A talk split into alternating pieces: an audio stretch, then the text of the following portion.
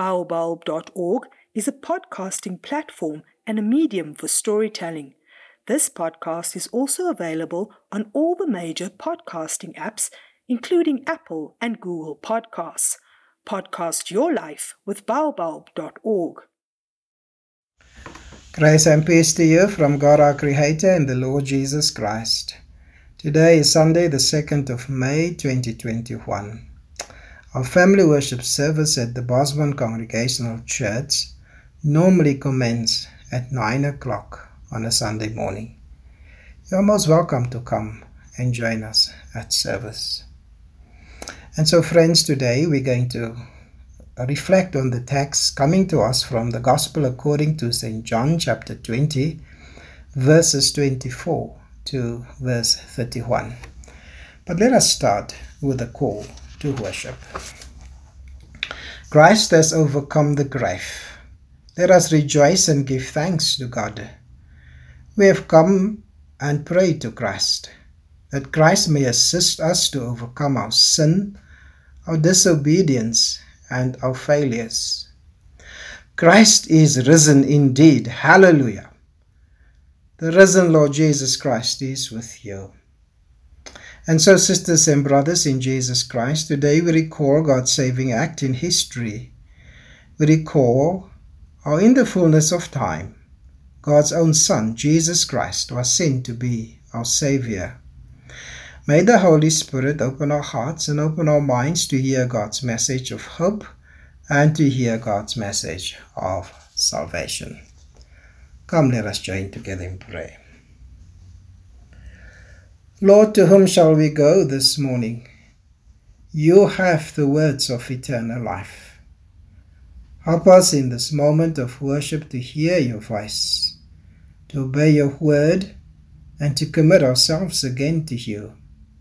And may the words of my mouth and the meditation of my heart be pleasing in your sight, our friend, our Saviour, and our liberator.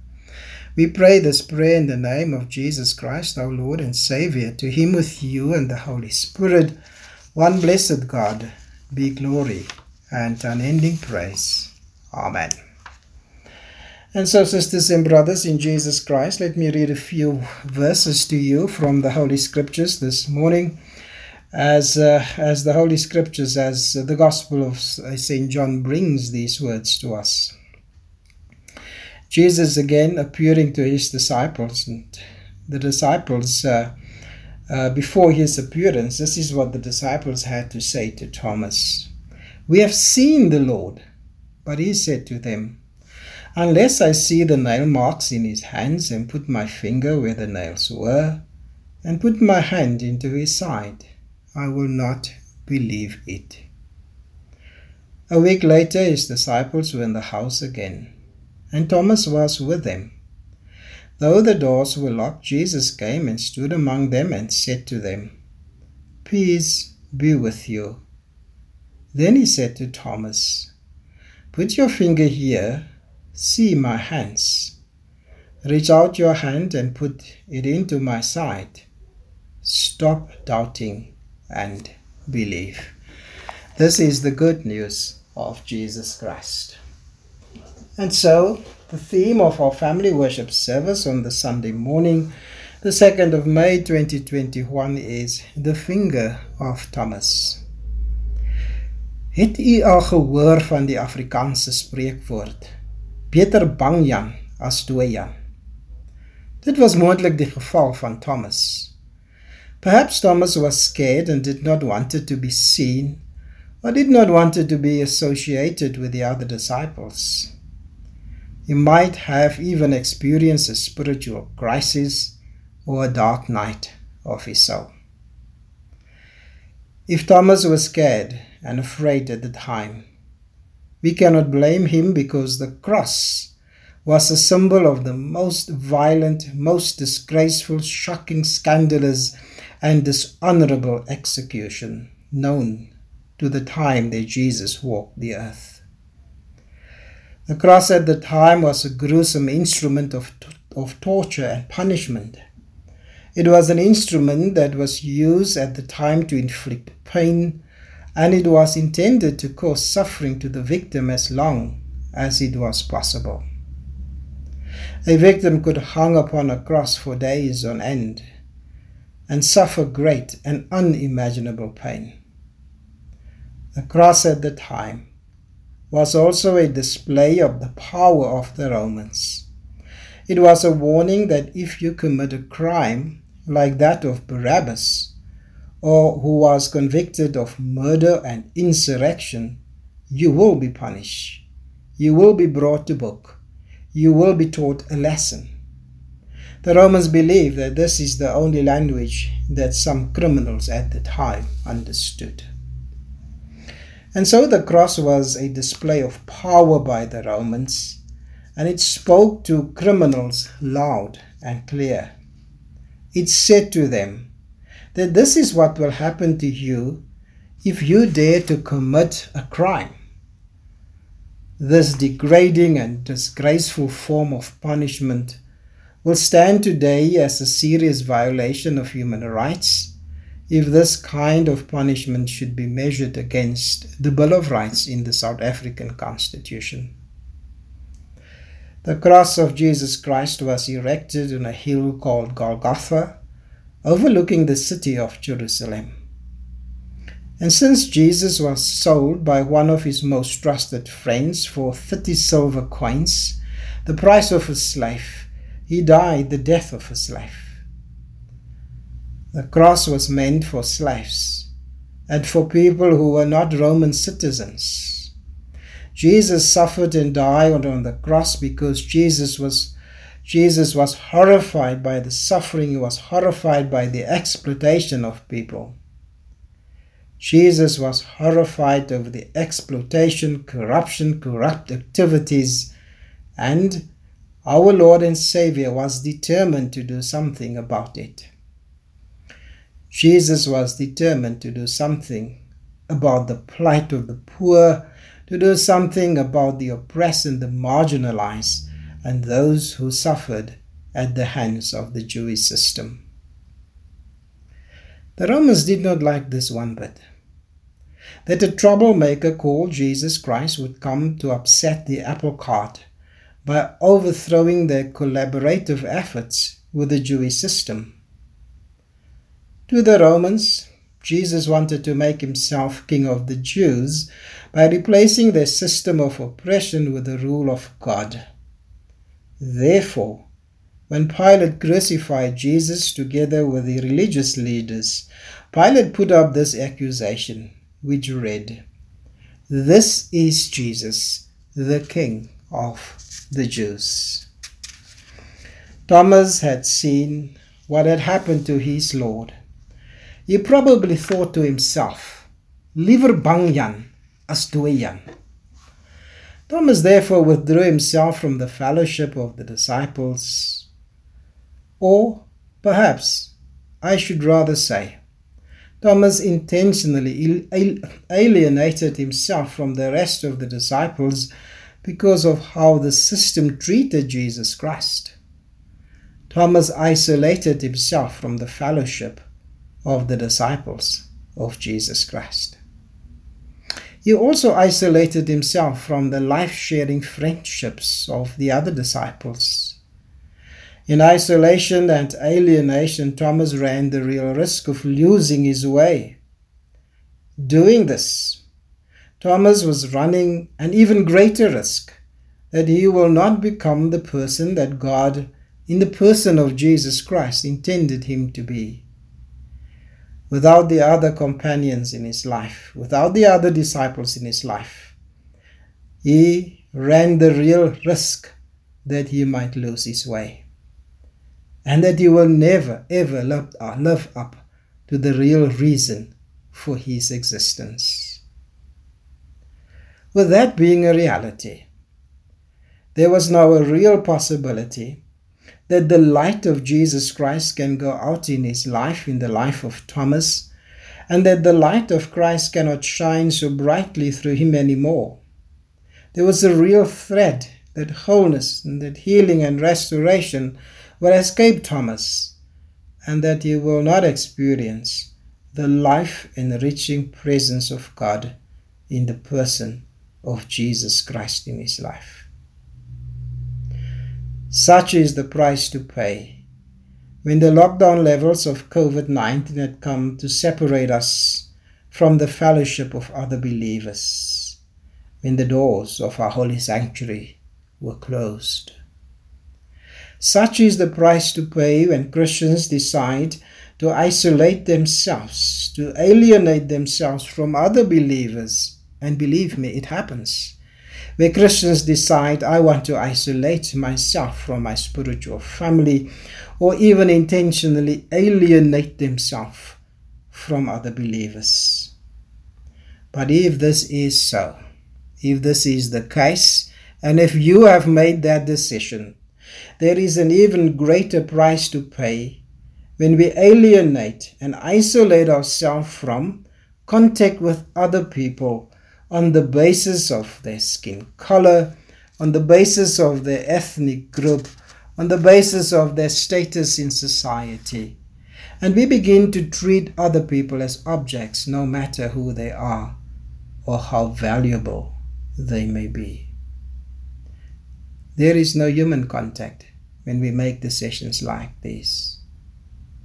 In a, in a presentation of one of the professors at UNISA, he said, arriving at a white colleague's home, he was introduced to his family, the family of the white colleague, in a way and in a manner that set him, so, that set him apart from other black people in our country. He was different than them. He was different than other black people in the country. And this is how his white colleague introduced him to the white colleagues, family members, and friends. But, friends, the Bible affirms today the proverb a person is a person through other persons. Therefore, there can be no I without you. No wonder there was some protest action to change the name of William Nicol Drive in Bryanston to Winnie Madikizela Mandela Drive. And the reason for this, the protesters said, was that the people living in the area and the people living there lives in isolation and alienated themselves from the rest of the country's citizens. But growing into Christlikeness, growing into the people God intended us to be. And in order to experience the life enriching presence of Jesus Christ, communion, fellowship, or koinonia is important. And there is simply no way that a believer can decide, I want to isolate myself I want to intentionally alienate myself from the fellowship of believers. To grow, to live, and to share together is important. It challenges those of us who moved out of the townships into the suburbs and become like the people of the suburbs. Because it is the people in the suburbs that lives in, our, in, in isolation, live alienated lives, in alienated lives. You don't know who is your neighbor beyond your high walls where you live. But it is in this situation of living, it is in this situation of growing and sharing together that the Christ of love, mercy, and grace comes to us into our human situations. Thomas was absent at the first appearance of the risen Lord Jesus Christ. He heard the disciples and the women found the tomb empty. And then the other brothers told him about the death defeating power of God's love, and that is that Jesus appeared in his glorious body to the communion and the fellowship of the other brothers joining them a week later, convinced that he needs to come back, convinced that he needs to join up with the other brothers and to have continued fellowship and koinonia with them.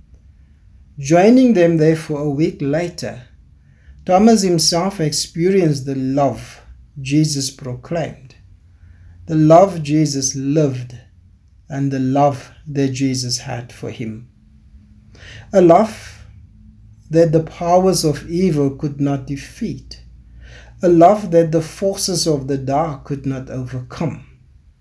Thomas had first-hand experience of how the power of God's love brought life out of death.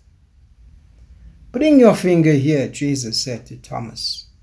The moment Jesus entered the fellowship um, and the communion of the disciples at the time, Jesus addresses Thomas, and Jesus said to Thomas, Thomas, come here, bring your finger here. Push it through the nail, take this finger and push it through the nail prints in my hands, and then reach out your hand and put your hand into my side. And then Jesus says, Stop doubting and believe. Thomas had wanted to believe all along, but found the events and this instrument called the cross that stood in the way of his faith. These events could not fit into his faith. It was too cruel, it was too tragic. Nothing made sense to him anymore. But Jesus tells Thomas, Thomas, by his action, Jesus tells Thomas, Thomas, I know that it is sometimes hard to believe when your faith in me is tested to its limits. And when the events in life is too tragic to see God in those human situations. Jesus said to Thomas, It is hard to believe when nothing makes sense. But even though it is at times hard to believe, especially in those traumatic events, challenging moments, and difficult human situations, let your faith not falter, and you are found wanting. And so Jesus said to Thomas, Believe and stand firm, and you will see how the power of God's love for you and its unquenchable capacity bring you through the most troublesome conditions in life. And so, friends in Christ, it is in these moments that we find the truth that we find the wonder and that we and that we discover what a joy it is to know Jesus Christ in the most difficult and challenging moments in our lives in the most tragic experiences of life we discover what a joy it is to know Jesus Christ and this is exactly what had happened to this hymn writer. The hymn writer, in the most difficult time of his life, wrote. When he wrote this particular hymn, he said, What a friend we have in Jesus! All our sins and griefs to bear.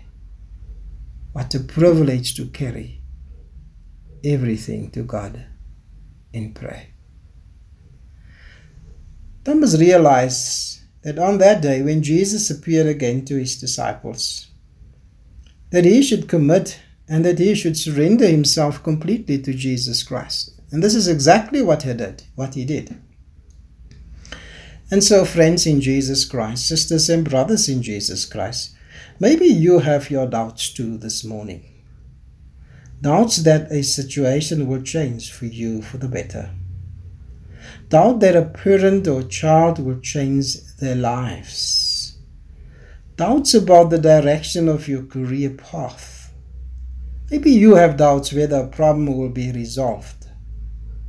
Or maybe today you have doubts about voting for the governing party again, and that is okay if you have that kind of doubts.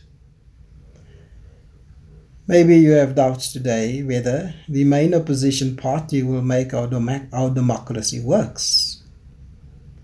Maybe you have your doubts whether the potholes, the thousands of potholes across our country, whether it will be fixed.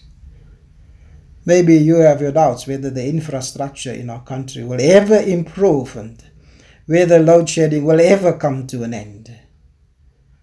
Maybe you have your doubts whether our country will be a corruption free country.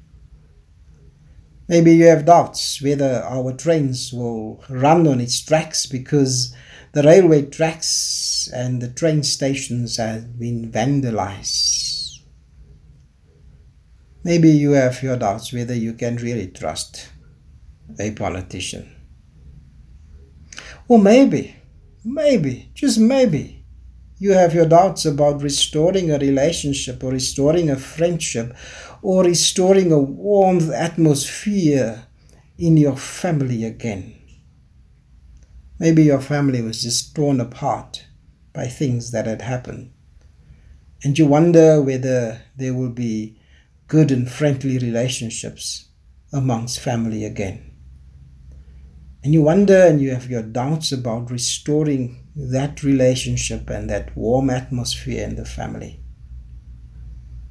Or maybe you allowed your doubts to deter you from taking initiative.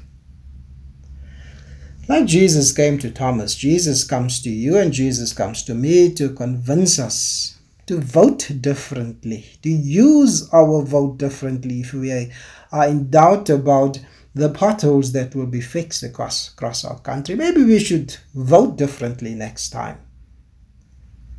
But also to take initiative. Initiative to live, initiative to share, initiative to grow together. Because this is what Jesus wants from us. This is what Jesus challenges us to do today.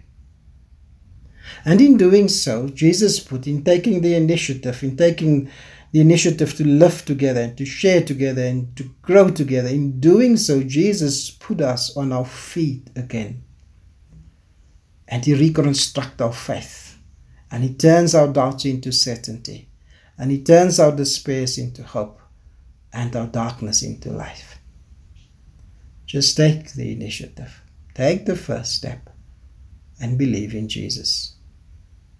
And so commit yourself to Him and surrender yourself completely to Jesus during this Easter tide.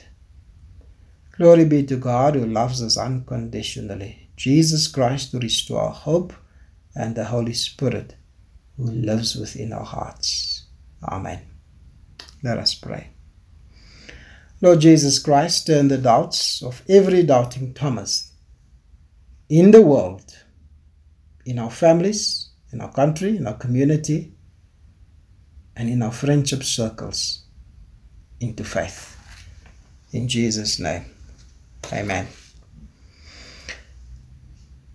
May God the Father, by whose glory Christ was raised from the dead, strengthen you to walk with him in his risen life. Amen. Thank you for listening to this Spudcaster podcast. Don't forget to like, share, and subscribe.